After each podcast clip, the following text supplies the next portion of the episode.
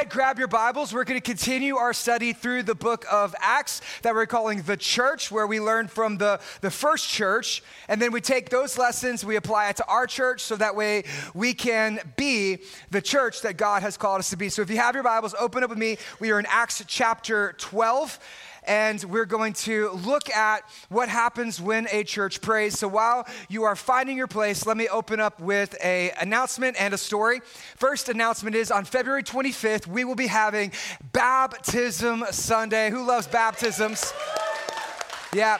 Normally, we would only do about three baptisms a year, but because there's so many people who are needing to get baptized, our church is growing, people are experiencing life change through so we're to have to increase the frequency of baptisms. And so now we'll be doing baptisms every other month as a church. So we're doing baptisms on February 25th. If you have yet to be baptized, what you waiting for? Go online, redemptiontx.com, click that events tab, sign up for baptisms uh, today. So with that being said, we're to dive into the message. Let me tell you a story about the Metropolitan Tabernacle in London during the 1800s. It was actually one of the first mega churches before they had air conditioners and microphones and all of that. Uh, there was a church led by a man named Charles Spurgeon who many affectionately know today as the Prince of Preachers, probably the greatest theologian pastor after the Protestant Reformation. He's a, a really big deal. And the church, it just grew and had a famous reputation. So there was two young men who were visiting from out of town and they wanted to see the Metropolitan Tabernacle for themselves. They heard about it, but they wanted to see it. And so they got before to church a little bit early and they wanted to take a tour. And so when they walked in, they were met by a big burly man with a beard and he offered to take them to a tour, but he said, I want to show you the boiler room. They're like, that's weird. We don't really want to see that. Like, we, we don't want to go down to the basement and see the boiler room. But he did take them on a tour anyway, and he showed them, you know, the sanctuary. He showed them the, the balcony, the vestry, the, the, the lobby, or if you're fancy, the foyer or the foyer, right? So he showed him all that. I'm just imagining that's what they called it in London, the foyer, right? Uh, and so at the end of the tour, church was about to start. The man said, I really want to show you the boiler room. And they thought, this is weird. He said, he's very persistent and said, this is where the power comes from in the church and down in the boiler room. So they're like, all right, fine. Take us to the boiler room. So they go down the basement they go and they open the doors. And all of a sudden, when they open the doors of the boiler room, they saw 500 people on their knees interceding praying before the church service ever began. And the man who met them at the door was Charles Spurgeon himself. And he said, Boys, you got to understand the power of the church comes from when the church learns to pray. Do you believe that prayer moves the hand of God? Do you believe that God loves to respond and answer to prayers? Do you believe that the church will receive power when the Spirit of God comes upon it and we are to pray together as a church? And so today we're going to talk about the power of a praying church. Because you know, when we pray as a church, the church, it begins to experience the power that God always intended for the church to have. Like if you want to see the church grow, if you want to see lives change, if you want to be healthy and strong and effective in ministry of what God's called us to do, that only happens when the church prays. See, for me, when I entered into planting redemption, like I had been to all the conferences, I read all the books. I even helped coach at some of the conferences. And when people would, would think about church growth, it was always tied to something that, that we could do. What's our next step? What's our, what's our process? What's the plans that we, we have? And, you know, for the longest time, I thought, man, if we had better marketing, if we had better advertising, if we had better Instagram and just a better logo, if we had more pop signs to the parking lot, then maybe our church would be able to grow. And then I realized that those things are good things, but they are not the most important things. Because what makes a church grow is not marketing, but miracles. It's not the advertising, it's the anointing of God, his finger upon that church. it's not the preaching, which even though you can tell I love preaching, it's not the it's not the worship team, it's not redemption kids in the next gen, even though that is important, it's not the most important because without prayer, the church lacks power. Without prayer, the preaching is, is, is, it has no power behind it. Without prayer, there's no presence of God in the next gen where your kiddos are learning about Jesus. Without prayer, the worship doesn't usher in the presence of God to meet and dwell with us in this place. Without prayer, the church is ineffective. But with prayer, man, anything is possible for a church. Do you believe that God moves in the church when the church begins to pray? But this isn't just for their church, but we see this all throughout church history. In the 1700s, there was a, a church in uh, Germany. They were called the Moravians. And they started a, a, prayer meeting, and that prayer meeting led to a revival that transformed Germany during that time. And that prayer meeting started, and it continued for a hundred years. Night and day for a hundred years, that church never stopped praying and God moved in mighty ways. The, the, the second great awakening here in America, the, the best revival that America's ever seen, thousands of people are getting saved all across the Northeast. And one of the more prominent figures was an evangelist named Charles Finney.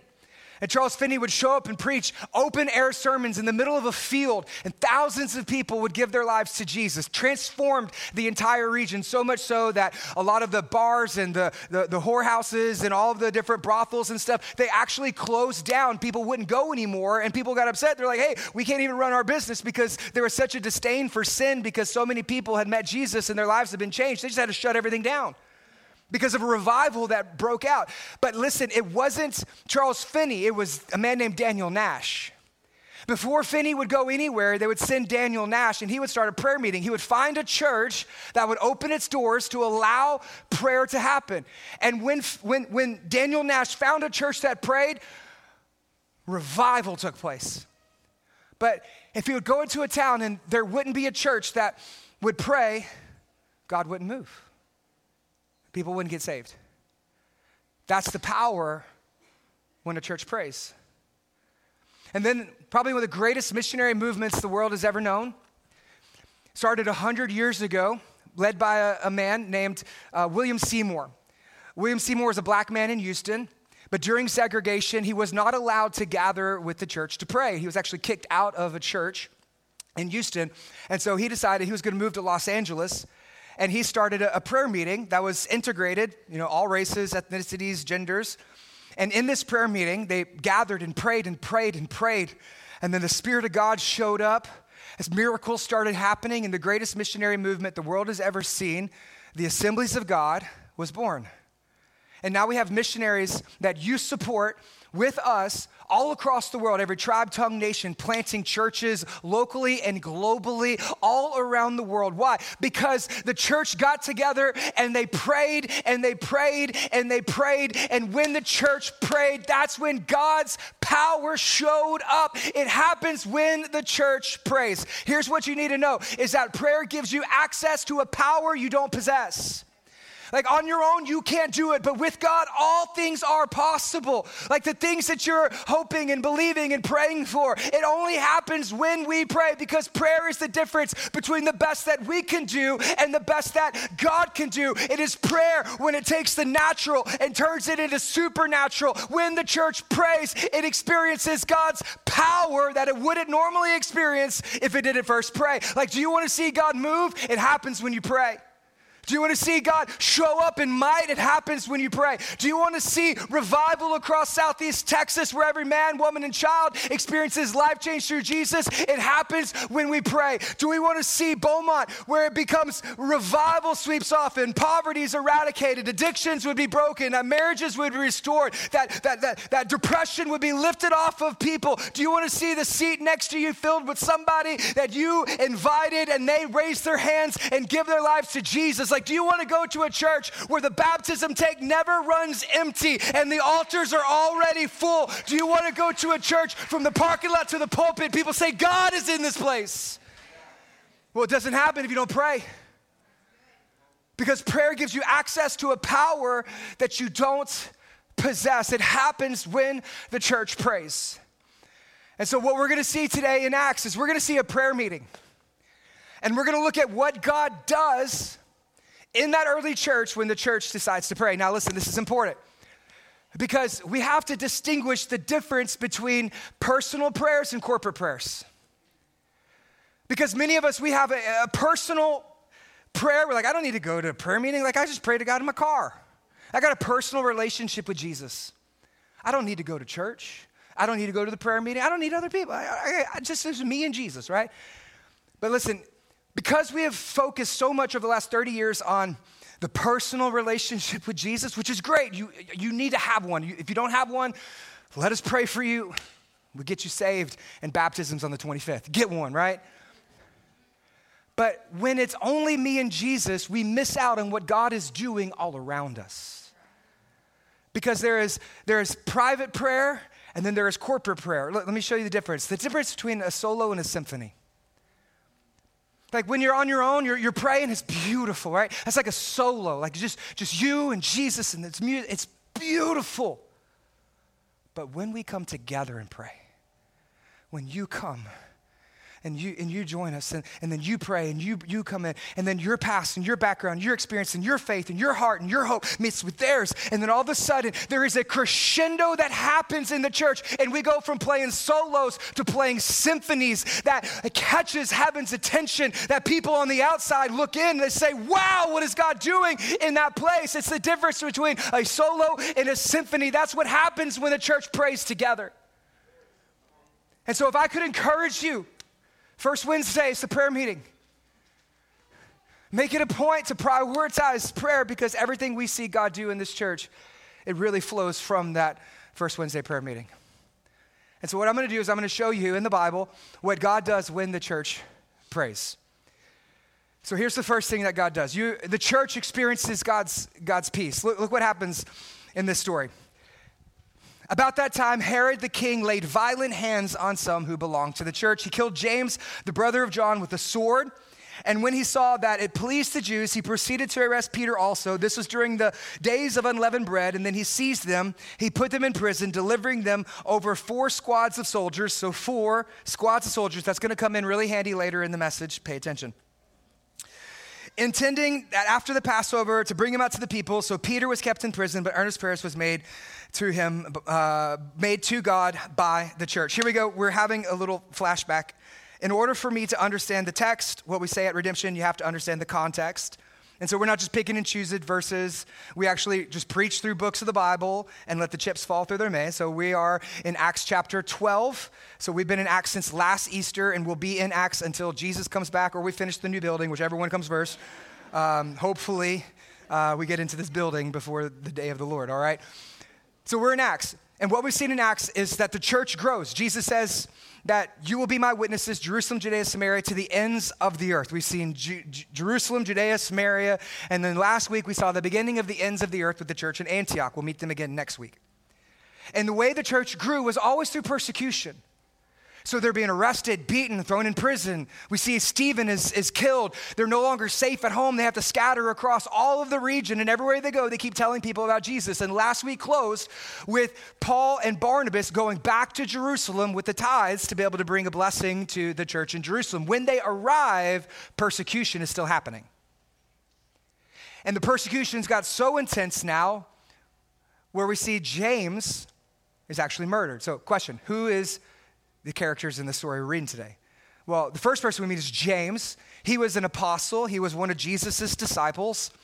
And he later became a leader in the early church as well. He walked with Jesus for three years. He's been there since the very beginning. That's James. And he's, he's murdered. He's run through with a sword. Church history tells us actually beheaded. And then we see Peter. He's the leader of the apostles. He's the pastor of the first church, preaches Pentecost. 3,000 people are saved. The church is born. That's, that's Peter, right? We've got to know Peter really well over the last several messages. But who's Herod? Now, if you're a student of the Bible, then you've come across the name Herod many times. And you wonder, how does he keep showing up all the time? Like, how is he here and there and there? And like, how does he? Actually, there's a lot of Herods.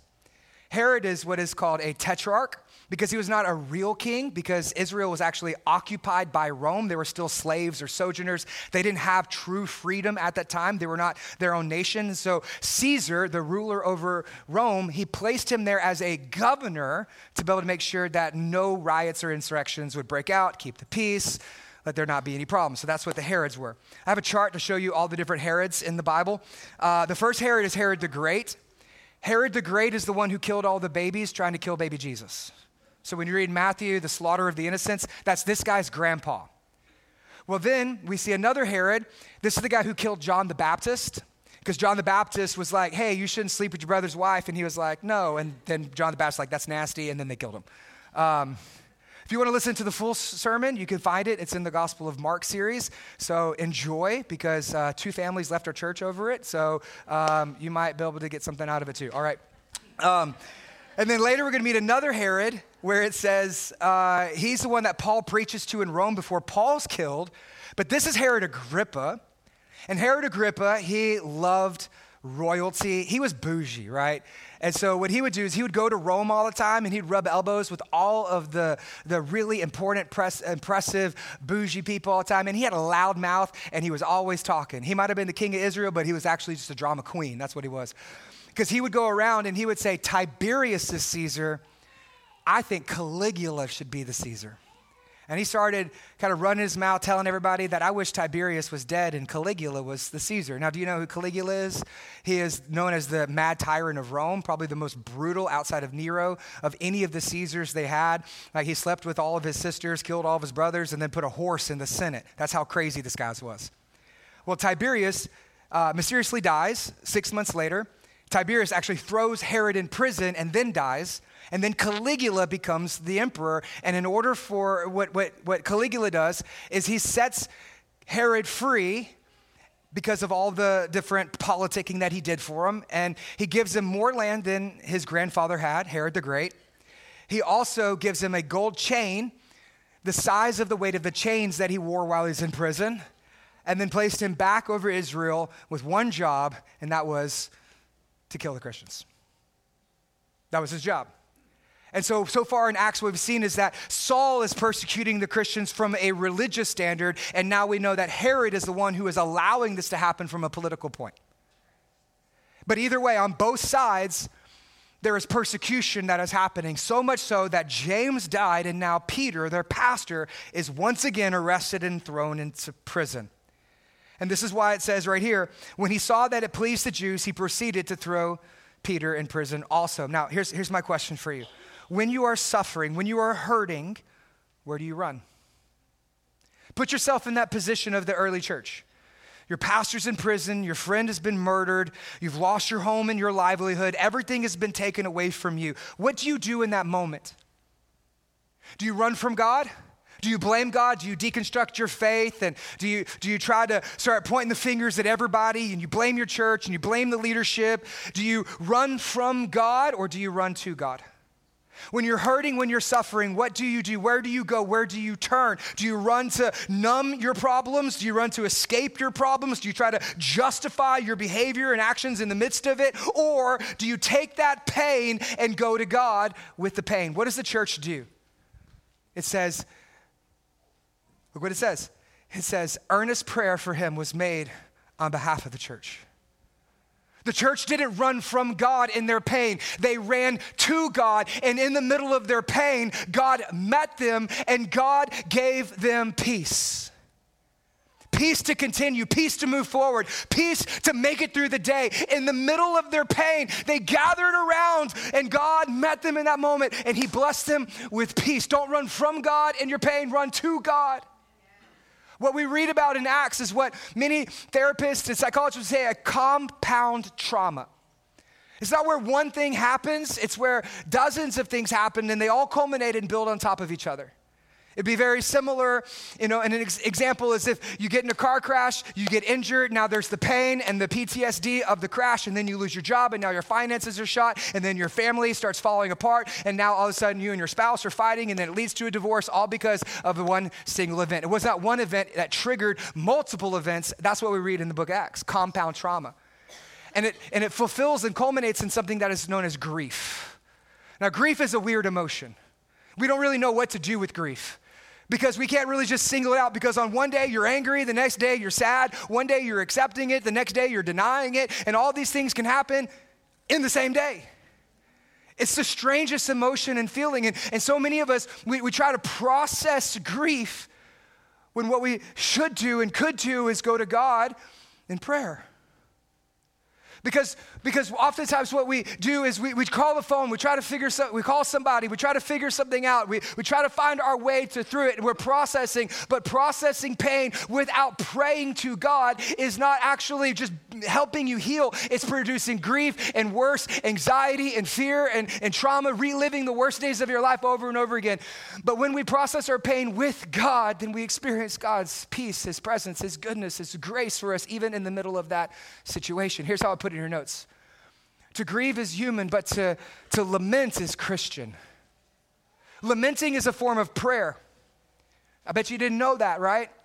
It's a form of prayer where you go to God with your pain and your hurt and your bitterness and your anger and your questions and your doubts. And you go to God and say, God, I don't know why and I don't know what's going on and I am hurting and I'm suffering and I'm turning to you and my pain and my problem. That's lamenting. But we're not good at lamenting. We're not good at, at, at processing pain, especially processing pain with God in prayer. See, at the church I grew up in, if something was hard, they just said, pray harder. right? I mean, you're not seeing the walls fall down, march around Jericho one more time, right?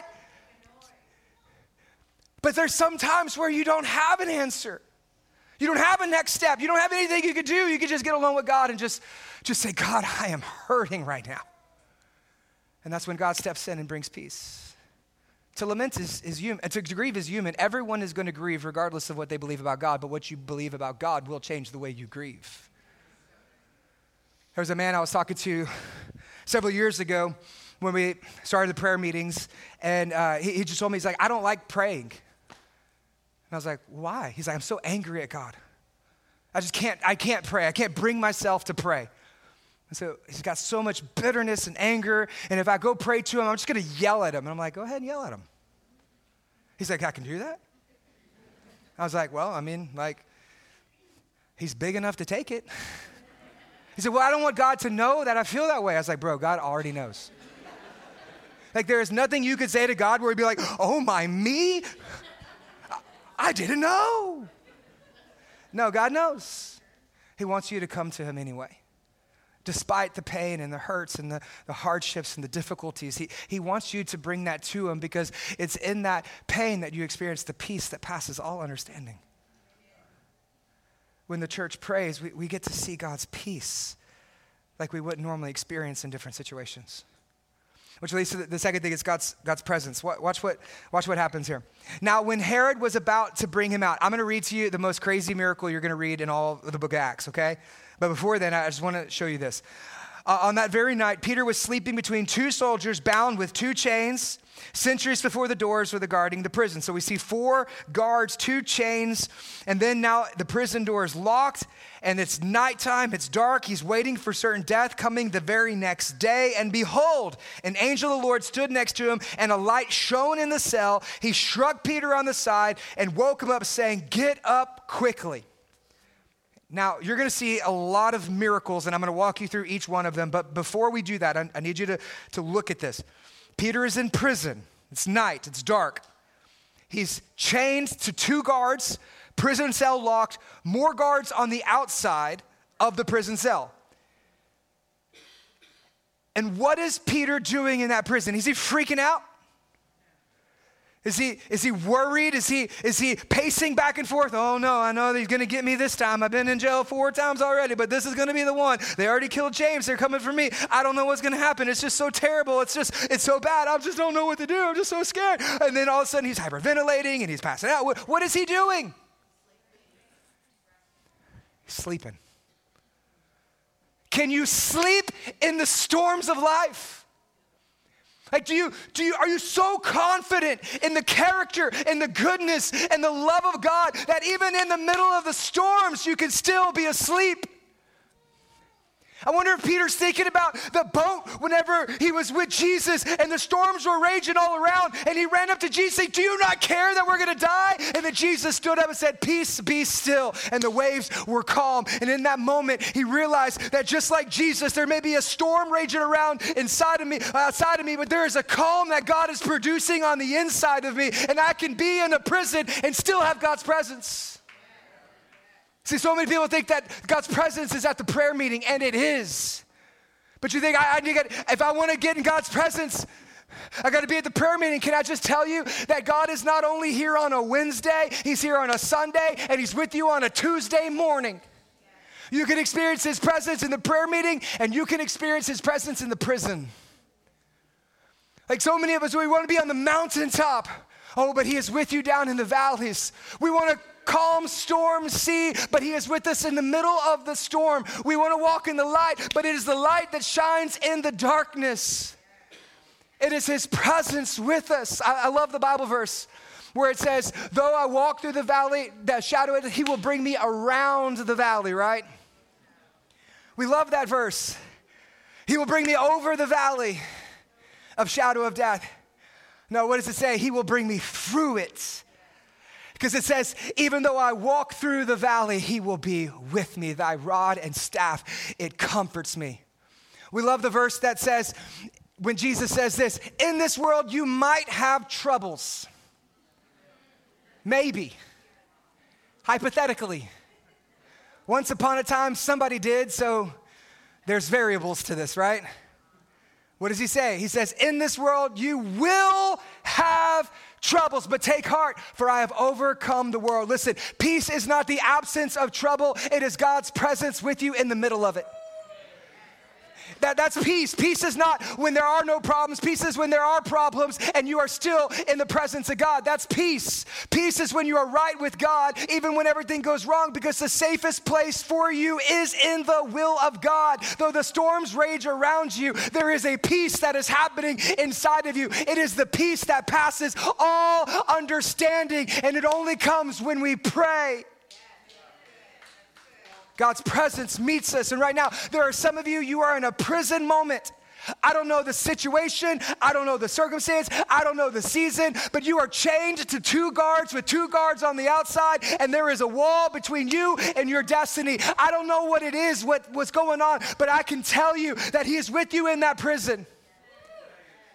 You say, but that situation looks so bleak and so dark. He's with you in that prison. He's with you in that broken relationship. He's with you when it's struggling with your kids. He's with you in that doctor diagnosis. He's with you when you got two bills to pay, but you can only afford one. He's with you in those moments. I'm telling you, there's a presence of God available in the prison you won't experience.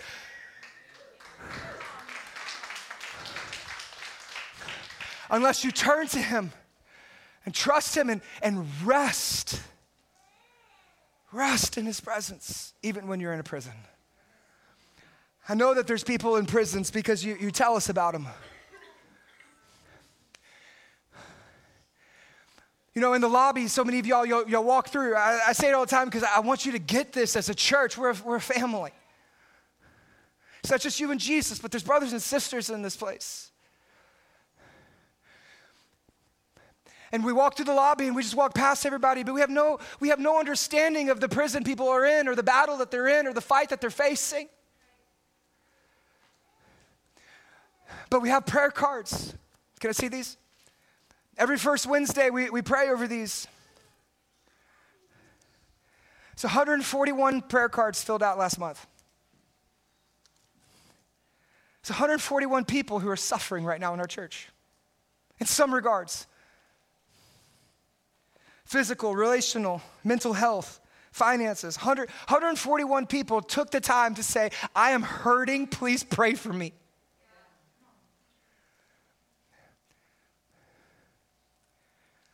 They're in a prison.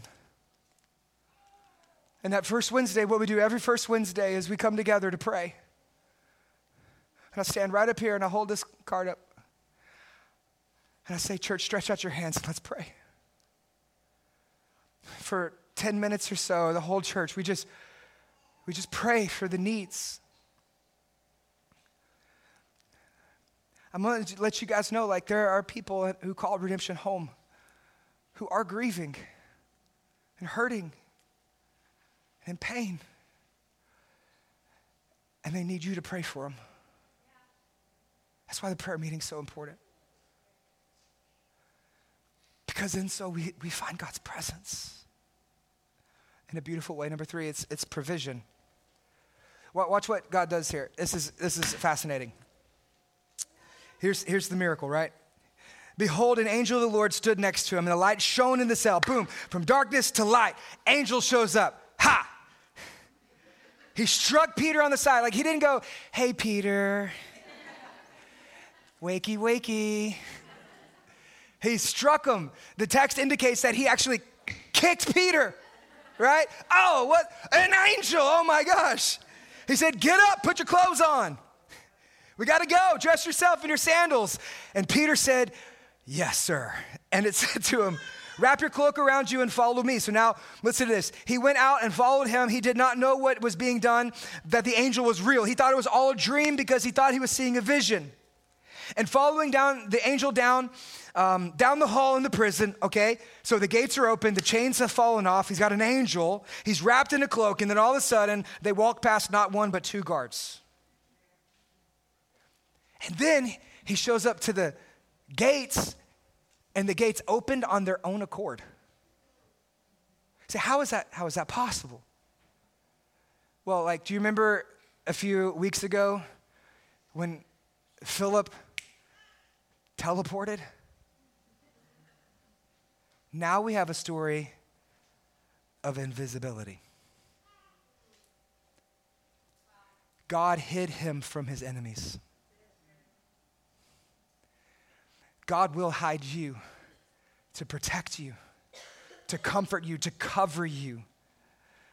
God will go before you and he will make a way in the situation that you are in. God is your source of provision. He will provide for you, make a way for you, even when it doesn't seem like it's impossible with God. Anything is possible. It opened for him on their own accord. The chains fell off, the gates are open wide. And then he went alongside the street, and immediately the angel left. Poof, angel's gone. Peter came to himself and said, Now I am sure that the Lord had sent his angel and rescued me from the hand of Herod and from all the Jewish people that were expecting. Listen, God delivered him straight up. He was in chains, now he is free. He was in darkness, then he was in light. The gates of, of the prison cell, they opened wide before him and he walked through freely. Why? Because God provided for him. This is what happens when we pray. Question How did Peter get himself out of that prison? Did he argue his way out of it? Did he fight his way out of it? He prayed his way out of it. Some of you, you're in that prison moment and you're trying to figure out how do I get out of this? And you've been trying everything in your own might, in your own understanding, in your own wisdom. You've been trying to make things happen on your own efforts. But can I tell you that there is a power that happens when you pray? That when you pray, God, He makes a way for you. You don't have to figure it out. You can pray your way through that moment. When you pray, God makes a way. You don't just sit there and say, How do I get out of these chains? You pray, and God makes a way where the chains are broken and the doors are open, and there is a light in the dark darkness and you pray and you pray and you pray and God makes a way for you in your life. Say, I don't know how this marriage is going to recover. Pray. You say, I don't know how I'm going to financially afford. You pray. I'm overworked. I'm extended. I am broken. Will you pray and you watch what God's going to do? Watch what God does in the next gen when a church learns to pray for the future. Watch what God does in a city when a church learns to pray for revival. When you pray, God, He makes a way for you. Where man says it is impossible, God says, Watch me. God makes a way when the church prays. Whatever it is that you're struggling with, going through. I don't know what it is, but I'm telling you that there is a power that breaks chains and opens doors. Story continues. When he realized this, he went to the house of Mary, the mother of John, whose other name was Mark. More on him next week. That's why I love preaching through the books of the Bible. I don't have to preach everything in one week. My sermons would be a lot longer, amen? Where many were gathered together. Y'all didn't laugh, I know. We got next steps at two, so I'll hurry up. And when he knocked on the door in the gateway, the servant girl named Rhoda, she answered, recognizing Peter's voice. In her joy, she did not open the gate. Thanks, Rhoda. Um, she ran away and reported that Peter was standing at the gate. They said to him, Listen, Rhoda's like, Hey, Peter's out of prison. And here's what they say You are out of your mind. But she kept insisting that it was so. And they kept saying, It's his angel. They're arguing. Does God answer prayer or not? But Peter continued knocking. Peter's like, uh, just got out of prison with a miraculous angel. Hurry up and open this door. he just kept knocking. Anybody there? And they saw him and they were amazed. It's a miracle. But motioning with them into the hands to be silent, he described to them how the Lord brought him out of the prison. He said, Tell these things to James and to the brothers. Then he departed and he went to another place. It's a crazy story, right? It's a crazy story about what God does when the church, church prays. I know that there's some of you in this room where you've been, you've been to the first Wednesday, you've been in a prayer meeting, you know the power of prayer. And you're like, Pastor, you don't have to convince me anymore. I am already ready to pray. I came prayed up, filled up, ready to pour out. Open up these altars. Let me come down. Give me some of that anointing oil, and I'm going to lay hands on people in the name of the Father, Son, and the Holy Ghost, right? You got to say it like that. We come from a charismatic church. We ain't just got the Holy Spirit up in here. We got the Holy Ghost, okay? You'd be like, should have bought a Honda, but instead you bought a Kia. Come on. Glory, hallelujah. You, church. Um, that's the church I, I come from. So you're, you're ready to pray. Just open up these altars. Let's do business with God. Others of you, not so much. Others of you, you're more like the, the, the people who they, they say, You are out of your mind. Some of you are really worried because as we've been studying through the book of Acts, you're like, Pastor, you're getting like too into this prayer stuff. Like you're, you're, you're getting too into the Holy Spirit. Like you keep talking about like miracles and stuff and healings and, and super. I just, I don't want you to get people's hopes up. You know, because I believe that God can answer prayer, but just because He can doesn't mean that He will. And if you keep talking and helping people pray, then God forbid God doesn't answer some of their prayers. Some of you are like this you're like, you are out of your mind because you're more skeptic by nature. And, and I know you're smart, and so you've already been reading through this and you've already come to this question. You're like, well, cool for Peter, but why did James still die? Did God love Peter more than James? How come James still had to die? Were they not praying for James? How come James died and Peter got to live? That's not fair. So maybe God does answer prayer, maybe God doesn't. Maybe God could do it for, for somebody else, but He's not going to do it for me. I, I want to tell you wholeheartedly from the bottom of my heart, I, whole, I believe that God answers 100% of every prayer that is ever prayed.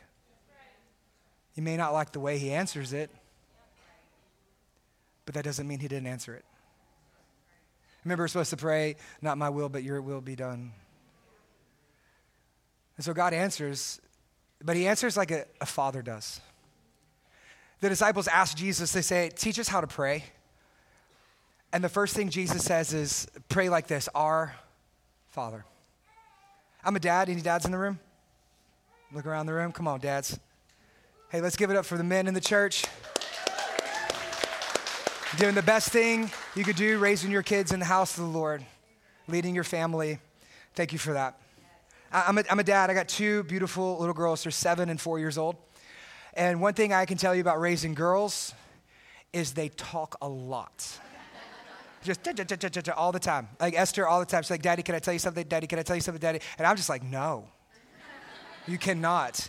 You can just stop talking and she doesn't. She still talks, right? I try to uh, like ignore. I hide from my kids. Anybody else? Nobody? I got one guy telling the truth over there. Thank you. Thank you to the ladies. Thank you to the ladies.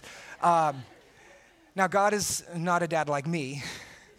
God is a good father, a heavenly father. That's why I haven't taught a parenting series since we started Redemption, right?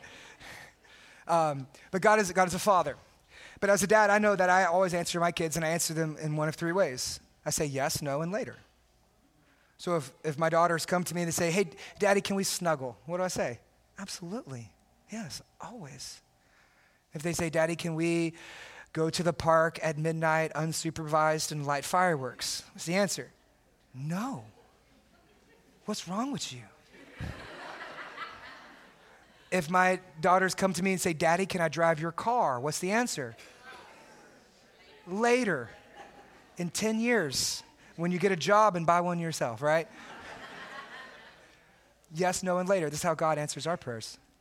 Sometimes God says yes. In an instant, a miracle happens. Sometimes God says no. And sometimes God says later. But I want to encourage you, for those of you who are, are struggling with this, that even when God says no, He says no because He wants something better for you. God's no doesn't mean no, it just means a better yes is on its way. Because God is protecting you. Sometimes God says no because He has something better in store for you later down the line. And He's actually protecting you because God knows you better than you know yourself, and God loves you more than you even understand. And then this idea of later. See, some people, they pick up offense for James, but James still died. But this is why it's important to, to read the whole Bible. Because when you read the whole Bible, you understand that God didn't tell James no, God told James later.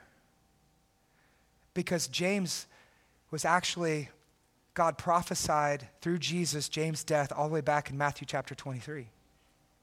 Jesus had been preparing James for years about him giving his life. Look what the text says. Up on the screens, I'll, I'll throw it up here. Matthew 20, 23. James and his brother John come up to Jesus and they say, Jesus, can we sit at your right hand in glory? And how does James say? Jesus replies by saying, Can you drink from the cup that I'm able to drink? What is that? That's the cup of his suffering. That's the cup of, of Jesus' death. Jesus says, Are you willing to die? And they say, We are able. And then here's how Jesus responds to him You will drink from my cup. Jesus prophesied James' death back in Matthew chapter 20. James was not afraid. James was not worried. James was not scared. He was prepared because God had been working in his heart and life through that entire time. So don't pick up any offense for James because James was living in the later. James was an answer to prayer. In fact, if you want to do a deep dive in church history, it's called Fox's Book of Martyrs. And it actually tells the story of James's martyrdom. In fact, James was turned in by another church member. And this guy turned James in, and they had him tied to the stake where they're getting ready to behead him. And so moved with guilt and conviction, the man who turned James in, he looked at him and he said, Forgive me. And James never lost his composure. He looked at the man and said, I forgive you. Repent and believe in Jesus Christ. And that man who turned him in at that moment gave his life to Jesus. They tied him to the stake, and both James and that man, holding hands, were beheaded as they sang hymns to God. Don't feel sorry for James. James was living in an answer to prayer. So, why does God answer prayers? i tell you why. It's very simple because He cares. Like, God cares, He cares about you. He loves you. He's a father who loves you like his own son and daughter, and he is always there for you. God answers prayers because he cares. You could go to him at any time, any season, any situation, any circumstance. He will never leave you, never forsake you. He will always be right there for you. Why does God answer prayers? Because God cares. He provides for us because he cares for us. Trust and believe that God is going to provide when you pray.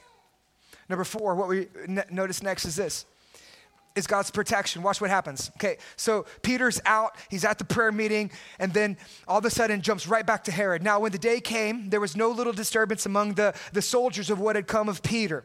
So now they're everybody's trying to figure out what's going on. Where did Peter go? And Herod searched for him but did not find him. He examined the sentries, those are the soldiers. They couldn't find him, so he put him to death. He killed him.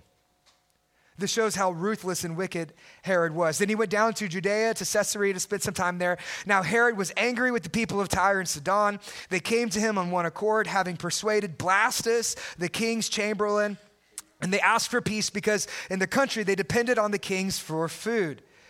And on the appointed day, Herod put on all of his royal robes. So these people are asking for food. They're like, hey, we're in poverty. There's a famine. We have no food. King, you're the only one who can give us some food. So then they start, they start flattering him. They, they start telling him what he wants to hear. He puts on this robe. And then they, they, as, the, as he gave an oracle, he spoke out to them. And the people responded by shouting, This is the voice of God and not of man. And Herod received the praise and the glory. Immediately, an angel of the Lord, maybe the same one that uh, struck Peter, helped him out. Now the opposite's happening. The Lord struck him down because he did not give God the glory, and he was eaten by worms and breathed his last. First, we have an invisible apostle, and now we have man eating worms.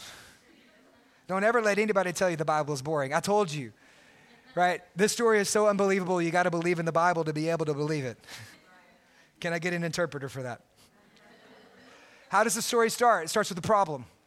How does the story end? God taking care of the problem. It, it starts with persecution, and then God brings a solution. First solution is he saves Saul, turns him into Paul, makes him a missionary. Second solution, he takes out Herod, just has him eaten by worms. But either way, God's got to answer to any problem that you face anything that you are going through, God has a solution for every problem that we face. But here, here's what I want you to see is that for the last 12 chapters, the church has been under persecution. We've seen God deal with Saul, now we've seen God deal with Herod. This is the end of the persecution struggles in Jerusalem. 13 chapters until eventually their prayers were answered.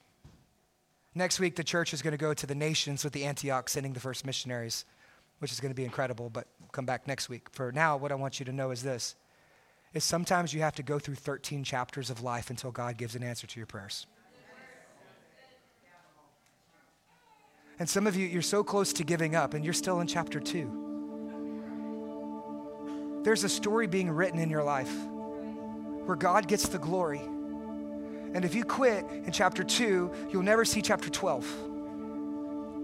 If you get frustrated and give up in chapter 3, you're never going to get you're never going to get to where God gets the glory in your life.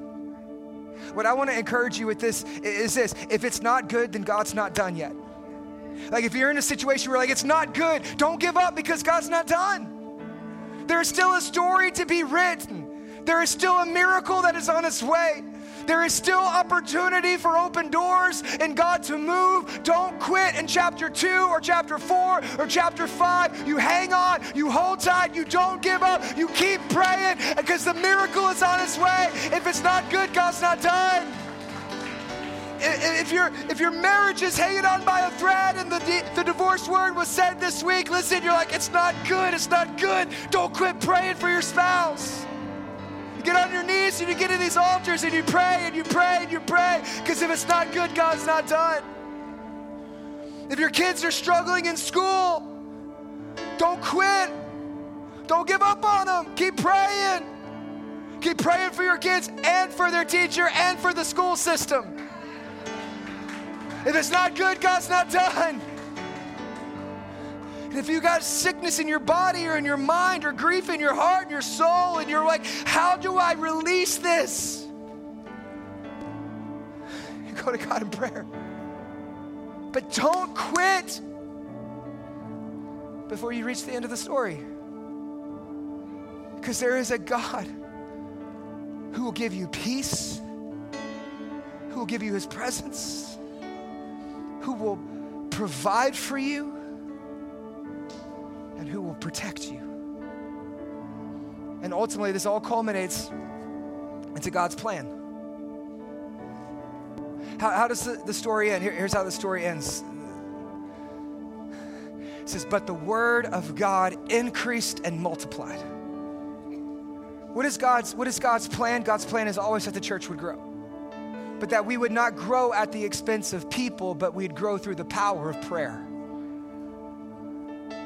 This is why the prayer meeting is, is so important because, because all across this room right now, I, I see it. I felt it all Sunday as I've been preaching, every single service. When I'm preaching on the subject of prayer and miracles and God moving and power, all of a sudden there's this, this anticipation in people's hearts that, that basically is just like, but will He do it for me? Like, I could see hope building inside of you, but you're still too afraid to step out in faith. But when we come to the prayer meeting, something happens when your faith builds my faith. When my faith is weak, then your faith is strong, and I can rely on you, and your faith builds my faith. And all of a sudden, now there's faith in the room right now. Because we have the, the faith to believe, the faith to grow, the faith to change. And listen, guys, that's the beauty of the prayer meeting. Is that when mine's weak, I can borrow yours. And when my, my prayers are quiet and yours are loud, we can still crescendo. That's the beauty of what happens when the church prays.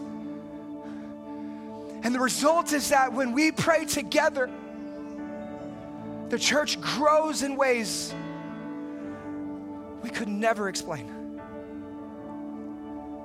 God's plan for the church is for the church to grow, to reach more people with a message of life change, stories being told, baptisms. We, we want to see lives being altered, destinies changed, marriages restored, addictions broken, depression lifted. Oh God, we want to see revival.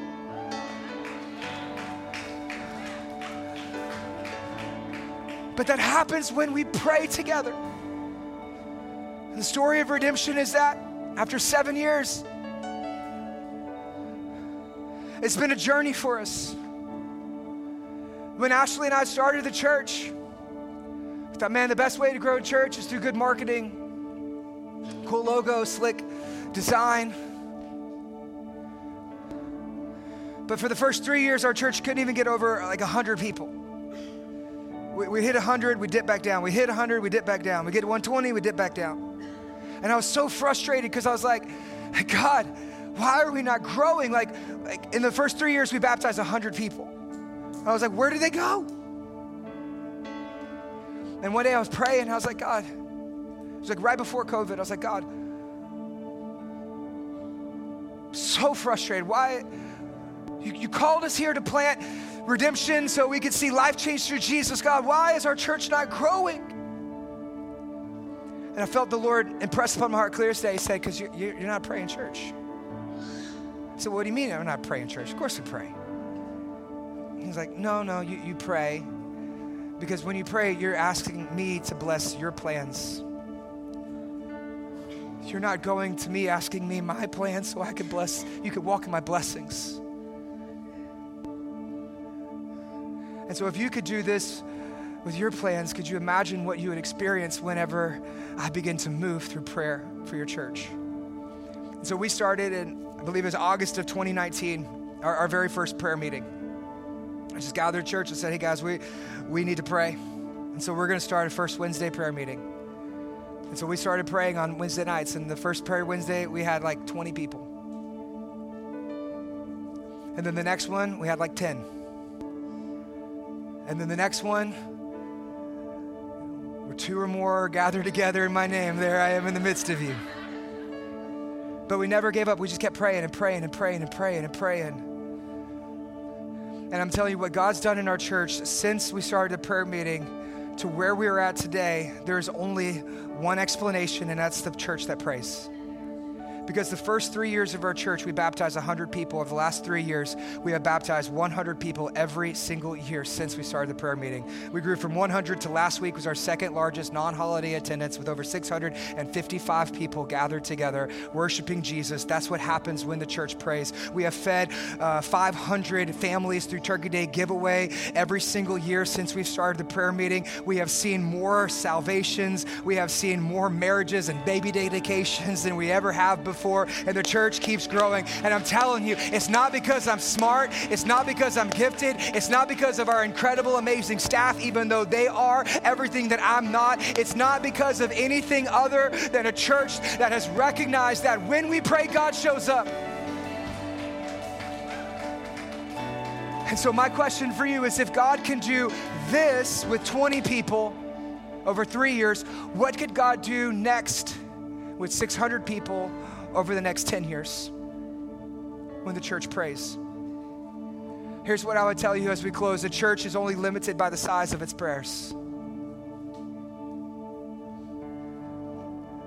What do you want to see God do? It's not going to happen by wishing for it. It's going to happen when you pray for it. And you trust and you believe that God will move in amazing ways. So here's my close, my challenge. In God's providence, I don't pick what I preach, I just preach through the book. But this Wednesday is our first Wednesday prayer meeting. So, what would it look like if you had the time and the ability to join us. What we always say here is there ain't no Wednesday like a first Wednesday, amen? Now, what, what I really encourage you to do is this if you could only make it to one service, make it to prayer meeting. I, I've even told people if you have to choose, I would rather you come to First Wednesday than church on Sunday. That's how important First Wednesday is for us. Because from it, everything flows. Without the prayer meeting, these are just words. Without the prayer meeting, it's just curriculum in the kids' church. Without the prayer meeting, they're just parking your car. But with the prayer meeting, it's a it's the presence of God from the parking lot to the pulpit. It's it's it's it's the power of God that transforms and changes lives. It's it's the extending an invite to somebody and them saying yes. It's it's so much more than anything we could do on our own because God showed up. And I don't know about you, but I want to be a part of a church that prays. Anybody else?